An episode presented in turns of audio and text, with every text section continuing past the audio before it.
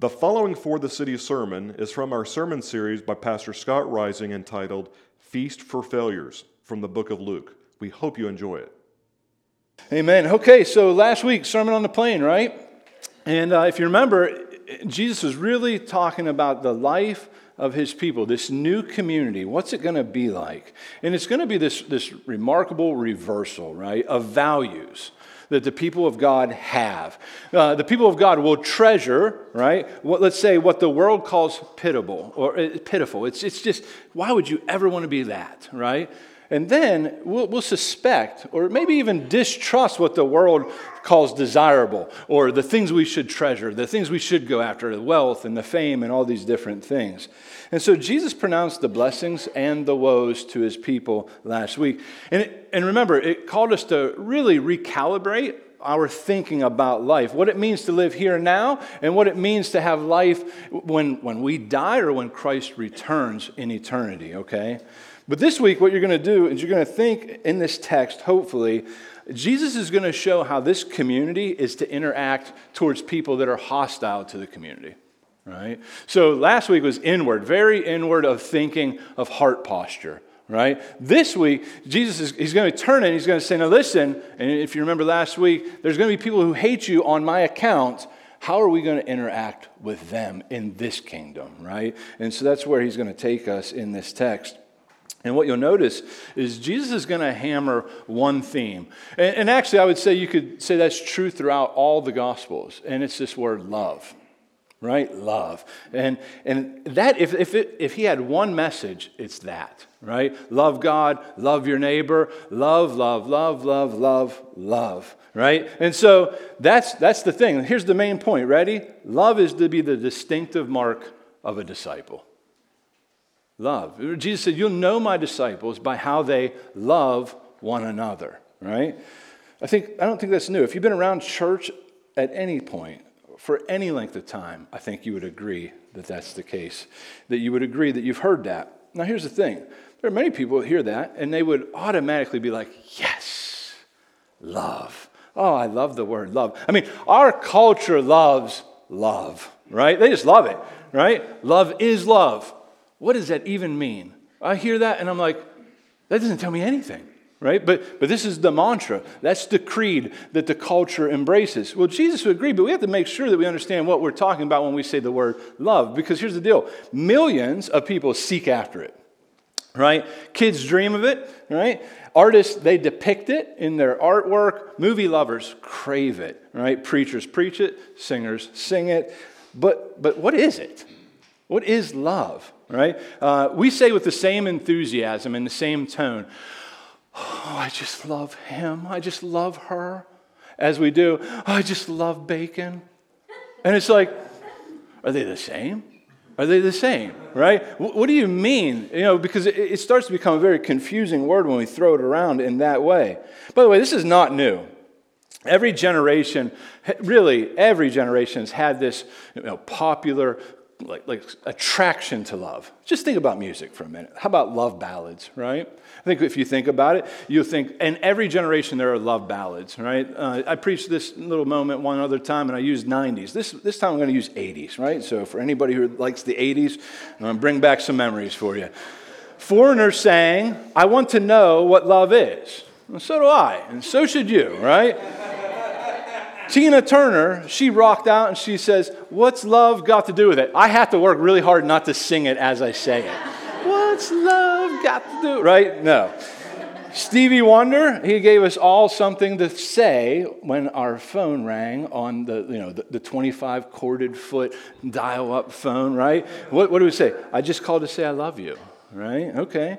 How about Whitney Houston, 1985, saving all my love for you? Gang remembered everyone. Love will stand the test of time with his hit, their hit song Cherish. All right, if you don't know that, that's okay. Whitesnake, any fans? Is this love? All right, that I'm feeling. I don't know that it is, but anyway, something. Um, LL Cool J, right? He says, I need love.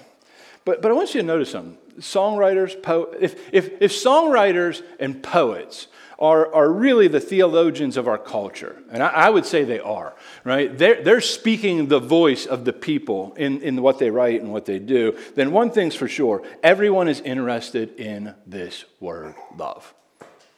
Everybody. But most people don't know what it is. What is it? What is love? If you had to define that, what would you say? Well, we're gonna, you're going to have a definition. You have to see if you agree with it by the time we're done. But Jesus is going to just flip all our understanding on our head. And, and if it's not flipped on its head, it's because you've been around Christ for a while. And you've probably thought this is a normative thought, but it's not. So let's look. Luke 6, 27 and 28. Remember, he's talking to his disciples, those who are in the, you know, in the kingdom. Those are his people. How are we going to interact with the people outside of this, the outsiders that are hating towards you? Ready? But I say to you who hear, love your enemies. Do good to those who hate you. Bless those who curse you. Pray for those who abuse you.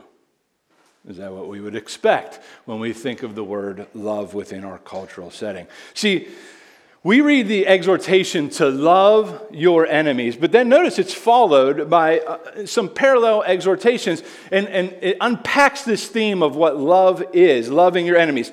Notice it's do good. Notice the actionable, right? Do good to those who hate you, bless those who curse you.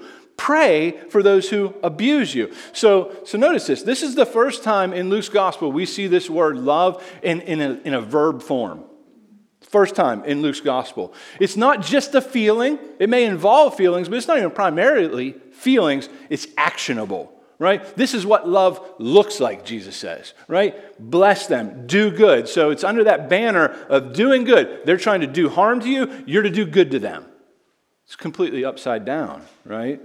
In these two verses, Jesus is calling his people, his disciples, to a counterintuitive love. Counterintuitive just means that it's contrary to our intuition, right? My instincts say this, you're saying to do the opposite. It doesn't seem like common sense. Like our natural instincts, every one of us, apart from the grace of God, is love your friends and hate your enemies. If Jesus says that, he'd have more followers. No doubt in my mind, right? Because we, we're like, I can get down with that. I will wear that t shirt, right? But, but that's not what Jesus says. He tells them to love, to do good, to bless, to pray for their enemies. Now, friendly reminder we've got to work to stay in context of this sermon that Jesus is preaching, right? Um, these instances are in the setting of persecution. Don't forget that. These are people who are hostile to God's people. So, so if you don't remember that, you're going to start to get really whack in, in the way that you're trying to figure out life, right? If you look, you'll notice that each of these hostile actions happen to those who hate God's people on account of Jesus. And where do I see that? Verse 22. It was last week, but look at it again. Blessed are you when people hate you, when they exclude you, when they revile you, when they spurn your name as evil, comma, notice, on account of the Son of Man. People hate you because of me, he's saying. How are you going to interact with them when that hatred comes your way? All right, so that's, that's the main teaching that Jesus is saying. Now, what's that look like? Well, he starts to get specific. Look at 29 through 30 in, in Luke 6 with me. So here's some specific instances. He says, To the one who strikes you on the cheek, offer the other also. By the way, I would say that Jesus does not mean strikes you as in like he punches you in the right side of your face and you say, Didn't knock me out, bro, hit the other one. Uh, it's not what he's saying, right? He, it's much more of a, a disrespectful slap or, or maybe a comment that was very sideways that wanted to hurt you. Okay, if you don't believe me, hang in there. We'll, we'll get to it. And, and from the one who takes away your cloak, do not withhold your tunic either. And you're like, well, I don't have a cloak or a tunic. Okay, your coat and your shirt right? So if someone's coming, they, they're robbing you, he's saying, don't hold on to your coat with like these white knuckles. They want what you have, just give it to them. And if they want to take your shirt, let them take that too. Trust, why? I'm getting ahead of Jesus in a sense, but he's saying essentially, I'll provide for you. And this community will provide for you. You can trust me in these moments of persecution, right? Okay. He says, give to everyone who begs. Uh, by the way, probably better word there would be demands demands. The reason I say this is because if you continue with the text, he says, From you and from the one who takes away your goods, do not demand them back. See that? We hear word beg, and immediately I, I think of a time when I was in Columbus, Ohio. And one thing that I've noticed anytime there's a big convention for Christians, panhandlers come out of the woodwork. And they come to that city because they're like, we got some suckers, capital S. Yeah, I won't spell it, you get it, right? And they, they've read this text, and if anyone begs of you, you just got to whip out the wallet and start flinging the cash. And people do that, by the way, right? Uh, I'm not saying you should or you shouldn't, but I'm saying that's not what that text is meaning. Right? Let your conscience guide you there. There's times where you should, there's maybe give some money. There's times where you should not give some money in those moments. Because what the real question is, is how do we help the poor? How do we really help them? Right? Because there's a time where giving a 20 spot might help them. There might be another time where you give a 20 spot and it doesn't help them, it enables them. Right? So we have to know. And, and, and that takes what? relationship. It takes real relationship, real intentionality. Because it's easy to just give 20 bucks and feel good, like, look at me, Jesus, high five, fist bump, let's go. It's not what he's saying. So, so then let's, let's try to get to the heart of what is he saying. And, and then he gives us the golden rule, right? You maybe heard of it as that. And as you wish that others would do to you, do so to them. All right. This, the, the picture that's being painted here is what happens when disciples suffer on the account of the Son of Man. This is the picture. I mean, the, these daunting commands are for disciples under persecution because they love Jesus and because they're his followers, right? They're not just general instructions about life on the regular. And you have to say, why? Why isn't it that? Well, because the question is always what is most loving to God, what is most loving to neighbor? That's always the question Jesus is having in the front of your mind if you're following him. What is most loving? So then, if we think that backwards, and, and we should, we should think backwards because there are many times within church gatherings and within church, you know, when I say the people, pastors may teach this in a way that propagates abuse, allows for it and even sets a standard for it, right? For instance, a woman who's being abused by her husband should not submit to her husband and the abuse in the name of turning the other cheek. It's not most loving. It's not most loving to God, and it's not most loving to the husband because it's not okay that you continue on in that sin. Or, or if a heroin addict asks for money to buy more drugs and thus further enslaves that person into their drug addiction, Christ like love would actually compel the Christian not to give them money, right? In that form, anyway. Eh, but if you have a rigid understanding of this text, you would say, well, if he's begging, give it to him. Well, that's the most loving. So we can't detach our brain from the text, and we can't detach the text from the context of what Jesus is saying. This is why it's so important that you understand how to read and interpret your Bible. Bad theology can get you hurt, bad theology can get you killed. Prime example. You'll laugh, but, but before you do, temper yourself and know that this is a real human that, that this happened to. West Virginia, this is a handful of years ago, I don't know how many. Um, they, they were, you ever hear of a snake handling church? Yeah, okay. It's terrifying. Um, they take an obscure text, I think it's in Mark 16. This is all coming to my head because it's not in my notes. And they hold it up and they say, if you hold a poisonous serpent and it strikes you, you will live. So this church in West Virginia, not far from here, neighboring, right, holds it up and the thing strikes him and he's bleeding. I, you can get a YouTube video. I'm not saying you should. But everyone's like, it's okay. He's our pastor. He has faith. He died. He died. Now, how did that happen? Bad theology. And you think, is that really why? Yeah, that's really why. He was trying to obey. We got to understand the difference between descriptive and prescriptive, but you also got to know what you're talking about and what Jesus is talking about. Because I used to always think, man, if someone punches you on the right cheek, give them your left. And I thought, okay. And there's a story of, of an Irish preacher. Ready? This one's not my notes either. This is all extra. There's a story of a preacher. He's an Irish preacher who used to be a boxer. Jesus saved him. He comes out of the ring, he goes into the pulpit. And so he's telling this story and he's preaching this text. But then he said, I did get into a fight in a bar one night, and one guy punched me on the right. And he goes, The other guy punched me in the left. And he goes, And then what did you do? I beat all four of them up, he said. Because Jesus didn't say what to do after that. I don't know if that's kind of like a wives' tale or if that's true, but gosh, we got to think a little bit harder. You have to interpret all of this text in the context of the Bible, in the most immediate context, right? So if you if you stick with us, we're going to work hard through preaching, but also through many other ways for you to engage the Word of God so that you might know how to read, so that you might know how to interpret, so that you might know how to hear what God is saying through His living Word by the power of Spirit. Okay? All right. So let's, let's move on here.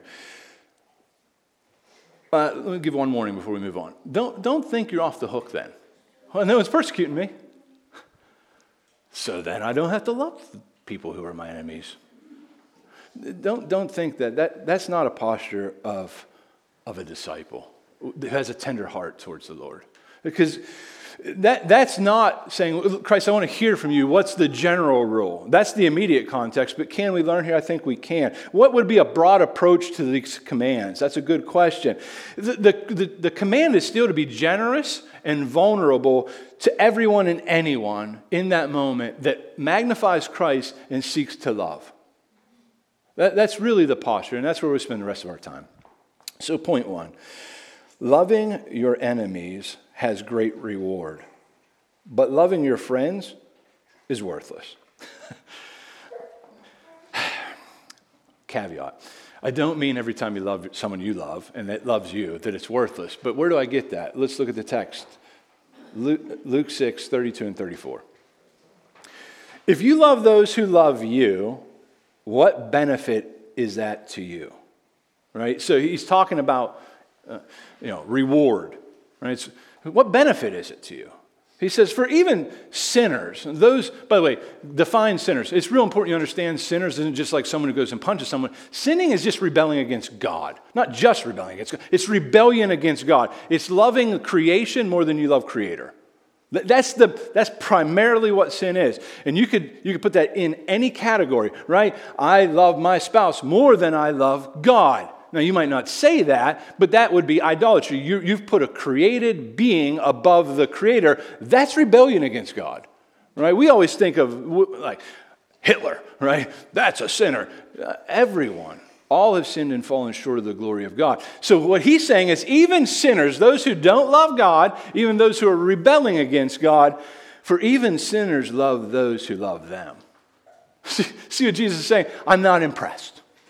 That's, that's really what he's saying. I don't know if he's saying that, but you get the point. And he says, if you do good to those who do good to you, well, what benefit is that to you?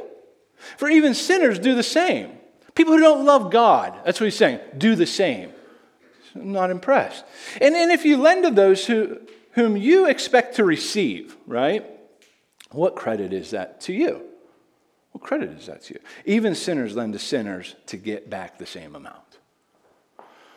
Well, this is blowing up all our culture's understanding of love, right? It may be blowing up yours.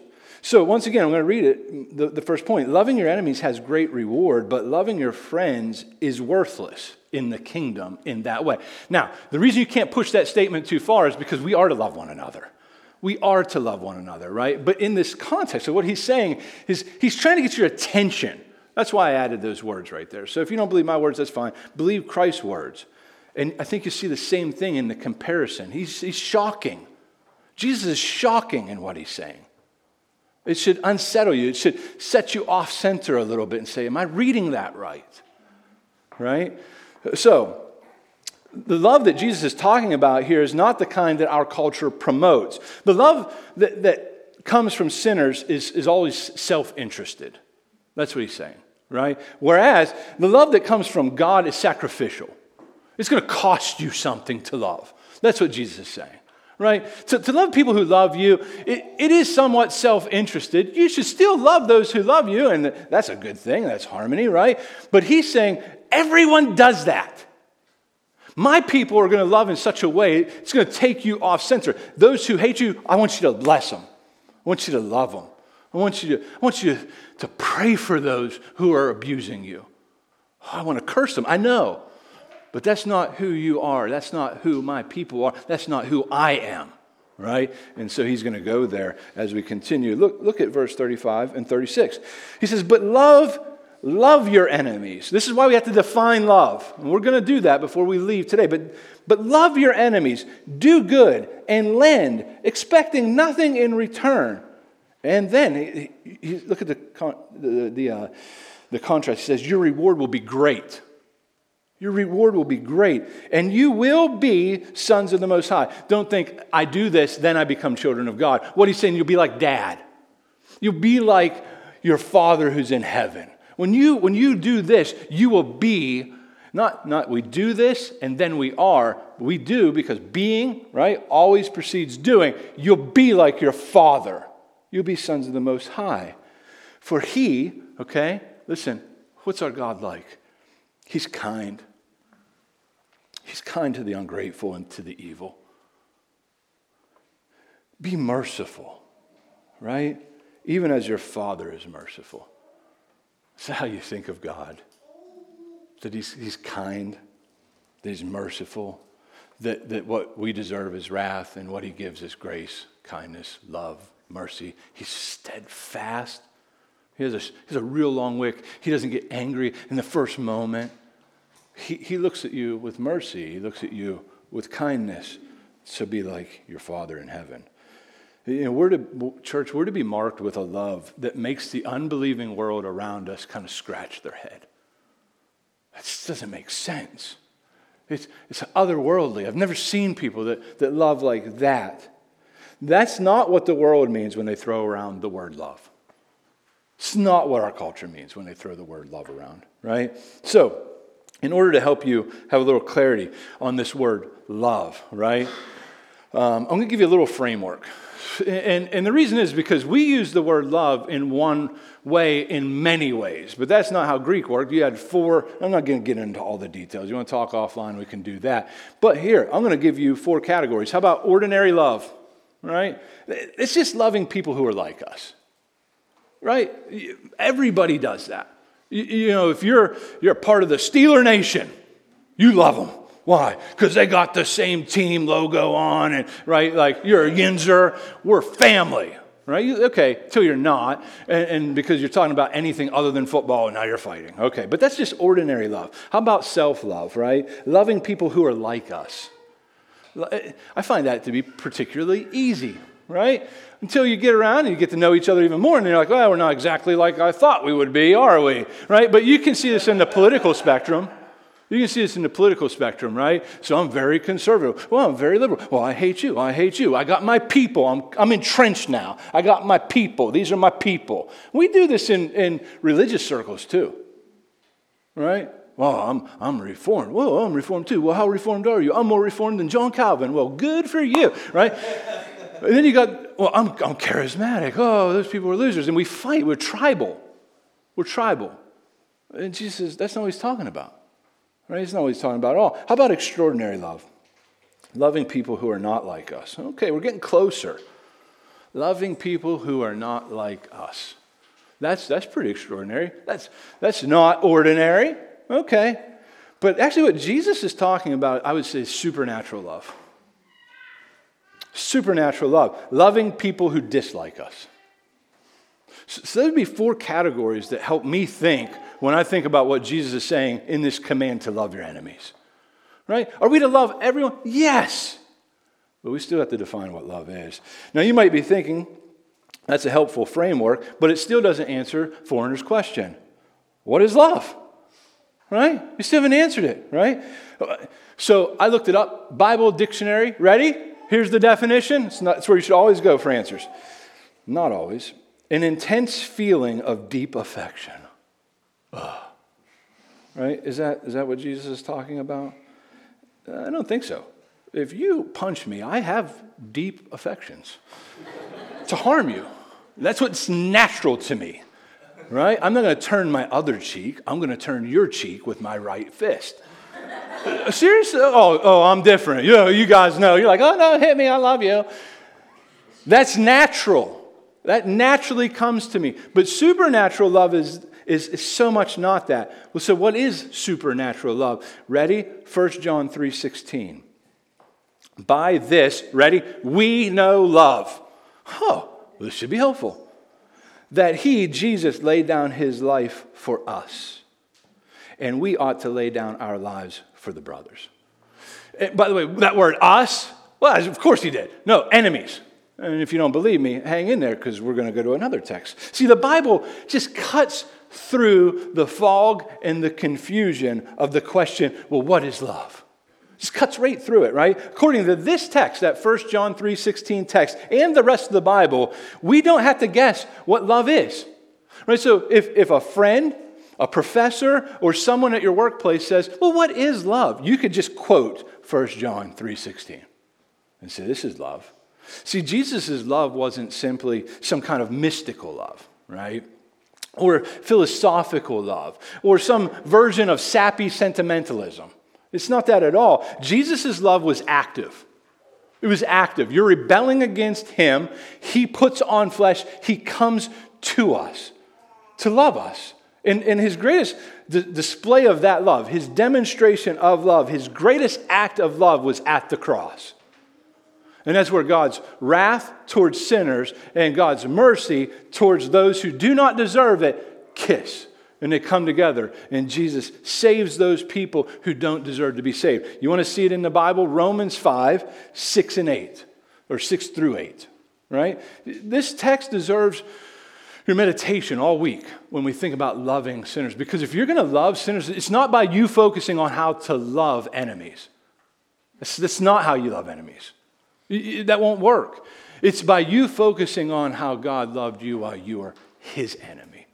It's by looking at, at the character of your Father in heaven who has made a way for sinners and rebels to draw near to him through the blood of Christ. And that thinking, that understanding, that receiving of grace, that receiving of mercy starts to well up in you love.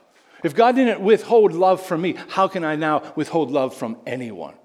That, and that's what he's saying. That's why he's saying the power to do what I'm talking about, yes, is going to come in the form of the Holy Spirit. He's going to invade your life, He's going to indwell you. You're going to be filled with power to love. But it's, it's by, by knowing the one who is love. It's by knowing your Father who is merciful. It's by knowing He's kind to the ungrateful, like you. That, that's what Jesus is saying in this moment. And we're going to be like Him. And you're like, well, what's, what's he like? And Jesus will eventually say, if you've seen me, you've seen the Father. I'm the exact imprint. And you're like, yeah, but I always thought the Father was kind of like Old Testament God, and you're like the new enlightened fella. No. We worship one God, three distinct persons Father, Son, Spirit. If you've met me, you've met, you've met my Father. I am Him, He is me. This is God in the flesh, right? And so look at look at Romans 5, 6 through 8 with me. For while we were still weak, right? Weak, not like can't do some, you know, you know, big push-ups and stuff. It's I have no ability to, to, to work my way to God. I'm weak. I, I have, I'm limited. I can't do it. At the right time Christ died for the, what's it say? Ungodly. Who's that? You and me. All of humanity. Oh, I don't like to be called that. Sorry. For one will scarcely die for a righteous person, meaning someone is good, someone is, you know, pillar in the community. Though perhaps for a good person, one would dare even to die. Maybe. But he says, but listen, but God shows his love for us in that while we were still sinners, while we were still sinners, Christ died for us. Oh, do you see? I mean, God's love is distinctive in the sense that he pursues and he saves and he's sacrificial in giving his life to save those who hate him. He loved his enemies. We're his enemies, right? He, he, his love makes us lovable in that sense. He didn't die for good people. There are no good people. He died for ungodly, weak sinners rebelling against him, his rule and his reign. God says, do this, and we say, no, I don't want to do that. I want to do what I want to do. And, and that's rebellion. And, and God, in his kindness, comes and he saves. See, because of the gospel of Jesus Christ, we can know that without a shadow of doubt that God loves us. Do you ever wonder, I don't know if God loves us? No, he loved you while you were his enemy. And now, if you're trusting in Jesus by grace alone, through faith alone, in his life, his death, and his resurrection, you're his child. It's a gift given to you. How much more would he love you now? If he loved you while you were rebelling against him, how much more would he now love you with a warm embrace? Say, That's my son. That's my daughter. I'm for you. And see, that's the kind of love that actually, man, it transcends and it transforms in how we love. But you've got to understand this kind of love. It, it, it's out of this world. You would never do that. You might die for someone. I think on, on the right day and all the stars align, I'm definitely dying for my wife. I'm definitely dying for my daughter. And I'm definitely dying for most of you. Just come on, you can laugh. but you don't know until the moment. But I tell you, there's a lot of people in this world I'm not dying for. And I'm not going to name them. It's not. Christ died for the worst. And until you see yourself as the worst, you'll never see God's grace as the greatest. You just won't. Because you'll think, well, of course he died for me. You won't say that. You're too slick. But God knows. So, what is love? Tim Keller said this. He says, Love is never primarily defined in the Bible as a feeling. Oh, you're disagreeing with the, uh, the, uh, the, the dictionary thing. And he says, at its foundation, love is at least a commitment and a promise. Is that how we think about love? so, ready? Here's my attempt at defining love. Ready? It's point two. Love that is worth something involves a compassionate commitment to give of yourself for the good of another that does not require repayment or that that person being loved is deserving. You could probably write a better sentence, and you should, and then you should share it with me because we're going to be talking about love a lot as we continue on planet Earth. because that's, that's, that's Jesus' message. It's, it's, love. It's just radically different than what we think of when we think of love. So that, that's a great understanding of love. Love is worth, that's worth something in, in God's economy, right? This is worth something. Involves a compassionate commitment, right? I, I have emotions for you, but it's not my emotions that drive my behavior. I'm committed to you. I'm committed to you. To, to give of myself, it involves sacrifice, right? For the good of another, and I don't require that they pay me back, and I don't require that they're even deserving of it. That's the kind of love that, that Christ is talking about. As you're going to continue to see it throughout the Gospel of Luke, compassion is going to drive Jesus to wash his disciples' feet, which that might not mean much to you, but he'll wash Judas's feet as well. It's going to drive him to serve others, to weep over the city of Jerusalem. And his most beautiful expression of his love and compassion is the divine love where he's willingly, willingly paid for the price of our sin against God. That's the highest price. He was willing to lay down his life to save natural born enemies.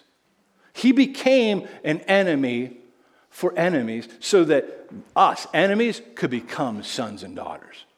And that's the beauty of his love. And it's deeper and more profound than that. We just need to continue to seek him. See, it's really crystal clear that as I read this text, that you and I must learn to love again. Or maybe learn to love for the first time. Because it always, listen, love always involves compassion that leads to action. Is that how we think about love? Lo- love that flows from the gospel should be generous. Generous, time, talent, energy, money. Yes, here right? I give of myself. It has to cost you something. If loving people never cost you anything, you don't love people, you love yourself. You're still self preserving, right? I don't want to give.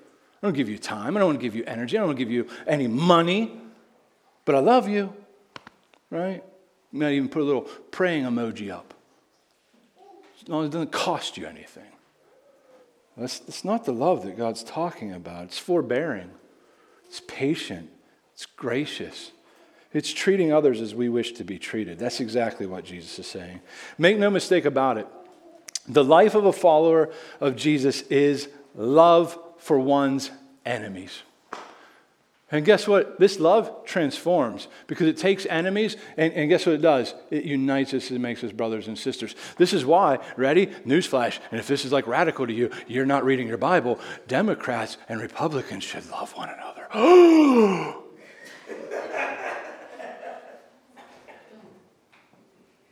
should love one another in the church. I don't know. I, have read a different version of the, the Bible. There is no other version.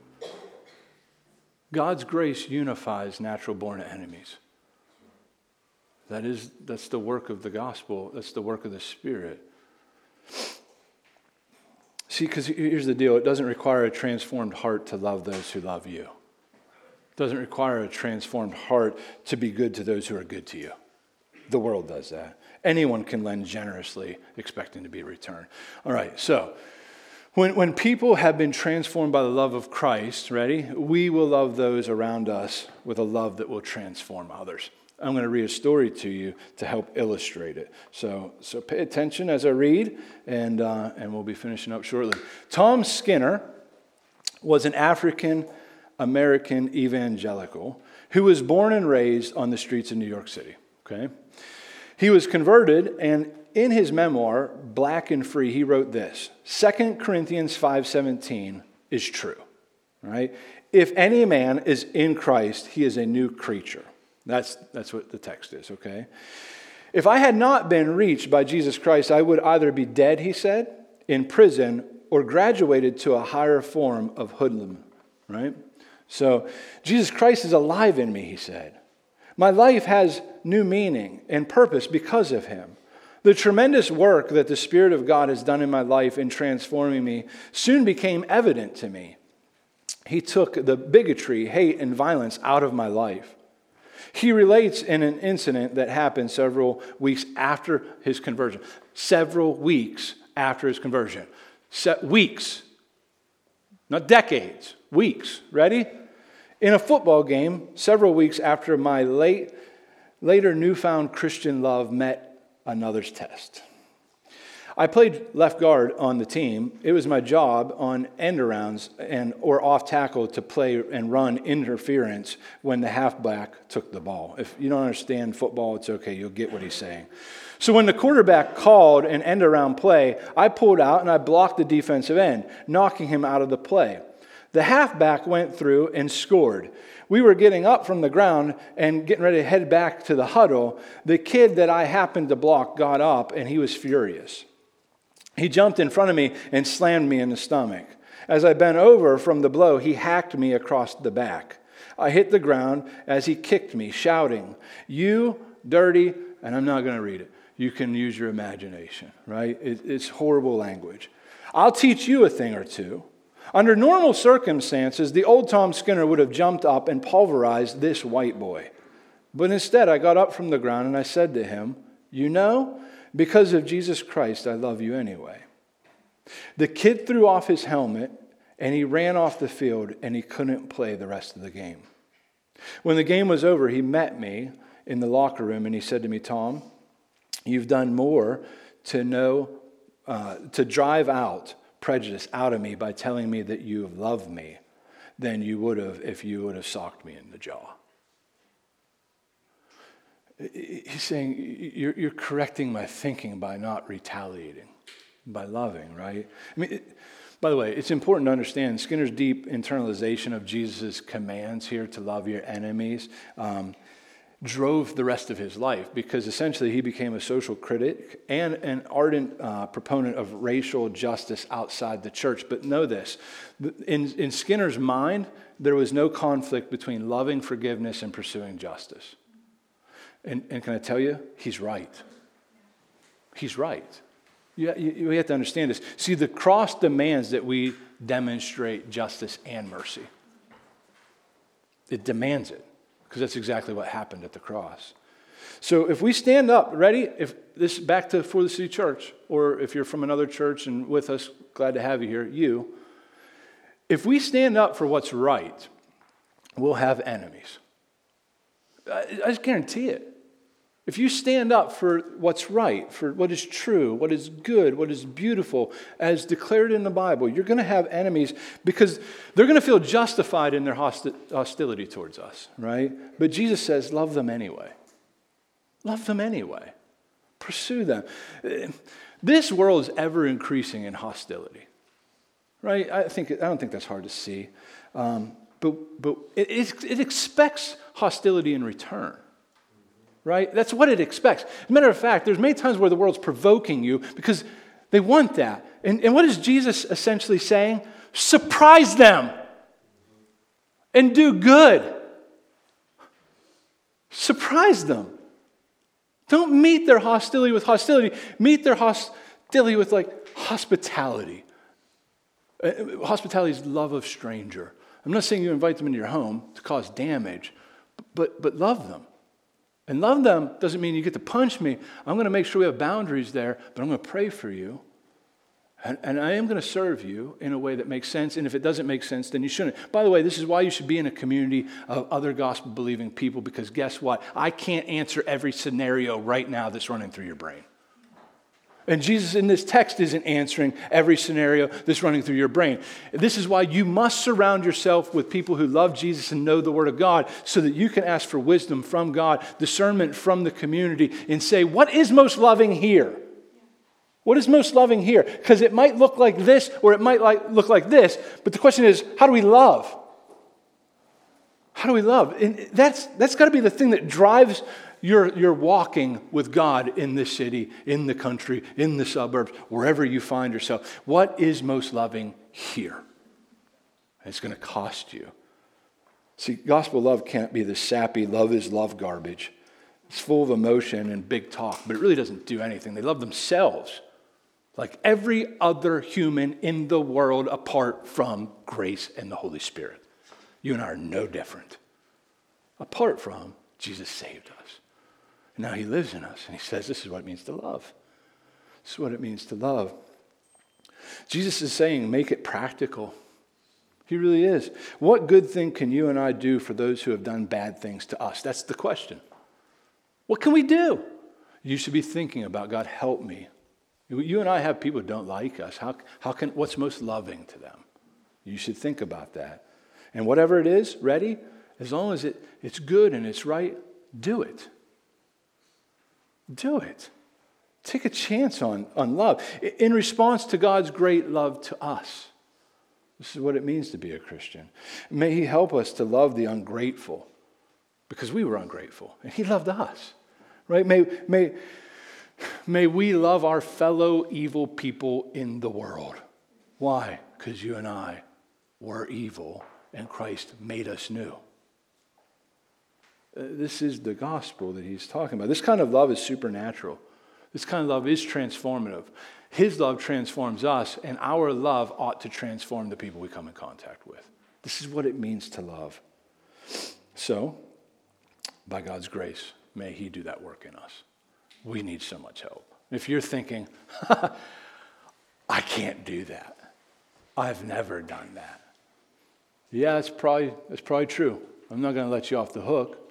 But guess where you should run? Not to where you have failed, but to where God has loved you. You should run to His love. You should ask Him to transform your heart. You should ask Him to transform your mind. And in time, as you walk with Him, you'll not just love one another. As a church body, we'll get an opportunity to love people who don't love us. That's the stuff of God's kingdom.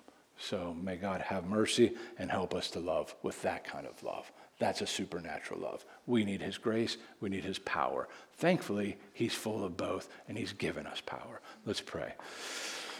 Father, thank you for loving us while we were your enemies. Lord, thank you that you did not, in your absolute justice, pour out your wrath upon a sinful, rebellious people, but in your kindness, you sent your Son to receive the wrath of God for all who will trust and believe in you. And so, God, we thank you that by nature we are, we're your, but by grace we've been made sons and daughters. And so, Father, help us, we ask, in the powerful name of Jesus, to understand more fully the depth of your love. Help us to understand more fully the depth of your life, your substitutionary death upon the cross in our place. Help us understand the, the, the, resurrection and the power that has come to us because we trust and believe in you. Lord, may we decrease, may you increase, may we be a people that are known for love. Love is defined in the Bible, not love is defined in this culture. Lord, it is a supernatural love, which means we need supernatural power. Help us to do that. Correct our thinking, align our hearts with you. And Lord, may we live in such a way that when we are reviled, when we are hated because of your name's sake, that we would love and receive great reward. And the great reward is you. You are our great reward. And so, Lord, we ask for more of you, and we ask this in the beautiful name of Jesus Christ. Amen. Thanks for listening to this sermon. If you found it helpful, we encourage you to enjoy more of our sermons Find out more information about 4TheCity or how to partner with us through prayer and giving at www.forthecity.church.